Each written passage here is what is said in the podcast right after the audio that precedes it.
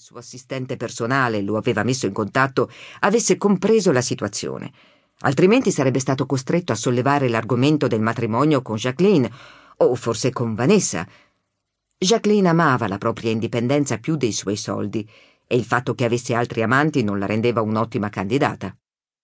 Non rimaneva che Vanessa, bionda, affascinante e in procinto di essere scaricata dal momento che gli aveva fatto capire che avrebbe voluto essere l'unica, non gli piaceva l'idea di ingannarla. Era un mascalzone, ma non si era mai comportato in modo crudele.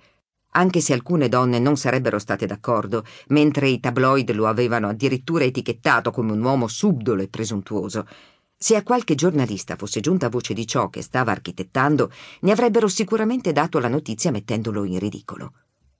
Non voleva incorrere in un altro scandalo.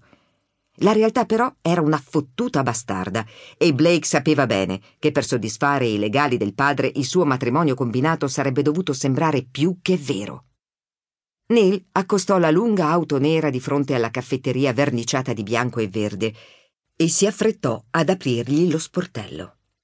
Blake si diresse dentro con passo sicuro e la valigetta in mano, ignorando gli sguardi. Fu subito avvolto dall'aroma intenso dei chicchi di caffè appena macinati, mentre dava una scorsa ai tavoli in cerca della persona che avrebbe dovuto corrispondere all'idea che si era fatto di Sam Elliot. Blake si era immaginato un uomo incompleto da ufficio, con un fascicolo pieno di schede relative alle sue possibili mogli. Da una prima occhiata non riconobbe nessuno. Così si tolse gli occhiali da sole e osservò meglio.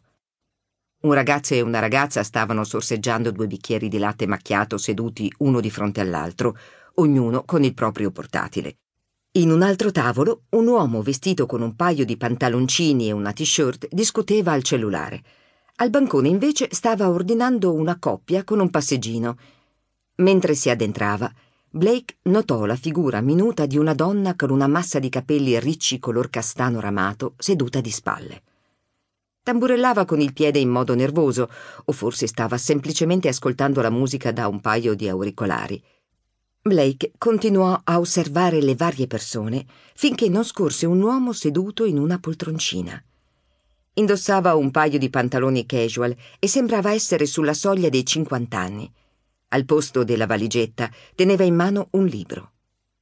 Blake strizzò gli occhi e catturò l'attenzione dell'uomo, che invece di rivolgergli uno sguardo d'intesa, tornò a concentrarsi sul libro con l'espressione cupa. Dannazione, forse anche Mr. Elliot era rimasto bloccato nel traffico. Arrivare in ritardo non era una buona mossa per conquistarsi nuovi clienti di qualsiasi affare si fosse trattato.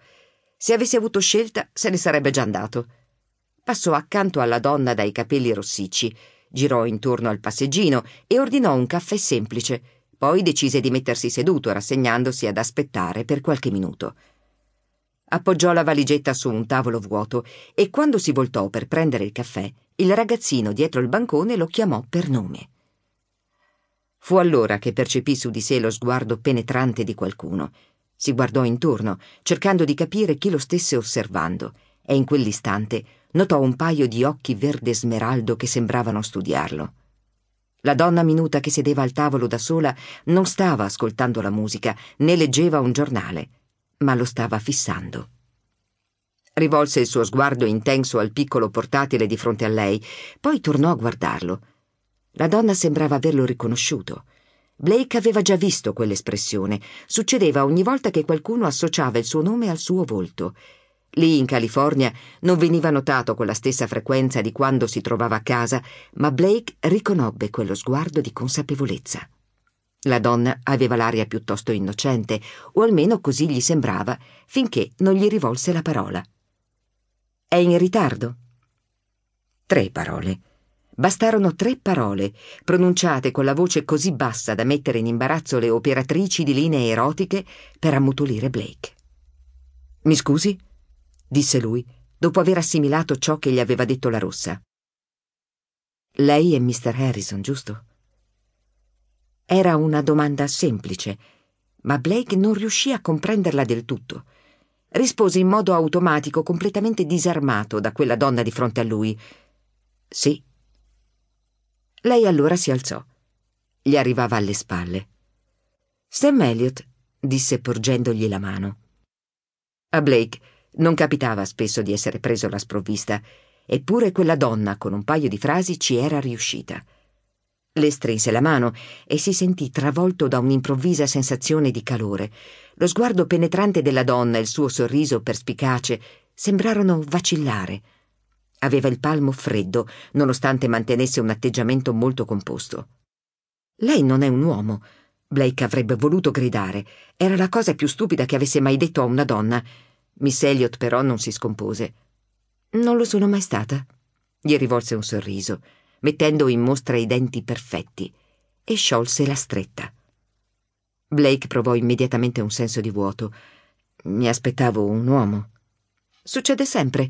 Il più delle volte la cosa gioca in mio favore. Gli indicò la sedia di fronte a lei. Vuole sedersi così possiamo iniziare? Lui esitò. Non sapeva se continuare quel colloquio di lavoro o aspettare che lei si trasformasse in un uomo. Non si considerava sessista, ma quella donna, che nel sedersi aveva accavallato le gambe coperte da un paio di pantaloni, monopolizzava tutta la sua attenzione e lo distraeva dall'obiettivo. Sam Elliot avrebbe potuto essere la contraddizione fatta persona e Blake non sapeva ancora nulla di lei. Le avrebbe concesso dieci minuti per dimostrargli che era in grado di soddisfare le sue necessità, dopodiché avrebbe preso in considerazione altre opzioni. Blake si aprì il primo bottone della giacca e si mise seduto. Sam sta per Samantha? Sì. Samantha evitò di guardarlo mentre tirava fuori una pila di fogli da una piccola valigetta che aveva appoggiato a lato della sedia. Non sorrideva più e le labbra erano ora tirate in una linea sottile che non rivelava alcuna emozione. Usa il nome Sam per ingannare i clienti? Lei bloccò la mano sopra la pila di fogli che stava spingendo verso di lui. Sarebbe venuto se avesse saputo che era una donna? Probabilmente no. Lui la guardò senza pronunciare le parole. Samantha piegò la testa di lato e continuò. Ha risposto alla mia domanda, Mr. Harrison. Ora vediamo se indovino. Mi ha già dato un limite di tempo entro cui dimostrarle quello di cui sono capace, non è vero? Quanto? Venti minuti? Dieci. Si lasciò scappare lui senza volerlo. Perché non riusciva a tenere la bocca chiusa di fronte a quella donna dalla voce sensuale? Lei gli sorrise di nuovo e Blake si sentì trafitto da un desiderio inaspettato. Dieci minuti? ripeté lei. Per esporle nel dettaglio come intendo trovare la donna che più si addice al suo matrimonio a tempo, immagino che un uomo d'affari come lei si aspetti efficienza e rapidità e che non voglia alcuna comunicazione emotiva. Lei lo stava guardando e dai suoi occhi verdi non traspariva alcuna esitazione. Il naso elegante, cosparso di lentiggini, appariva fin troppo innocente sopra quelle deliziose labbra rosa che stavano pronunciando le parole con la voce sensuale tipica delle operatrici di linee erotiche. Ho ragione? Assolutamente sì. Le donne sono emotive, per questo il suo assistente si è rivolto alla mia agenzia. La mia opinione è che ci siano molte donne disposte a tutto pur di sposarla, Mr. Harrison ma lei non si fida a sufficienza per conferire loro il titolo nobiliare. Di solito era lui che esponeva i propri bisogni agli altri. Trovarsi nella situazione opposta avrebbe dovuto farlo sentire inerme. Invece, mentre Sam Elliot, che decisamente non era un uomo, delineava il suo problema, lui non provò alcun disagio, anzi si sentì addirittura confortato. Era la persona giusta. Come faccio a sapere che posso fidarmi della donna che lei mi proporrà? Seleziono accuratamente i candidati, così come i clienti. Faccio ricerche dettagliate riguardo ai debiti acquisiti, alle abitudini personali e a eventuali scheletri nell'armadio. Sembra quasi un'investigatrice privata. Non proprio, ma capisco perché lo pensa.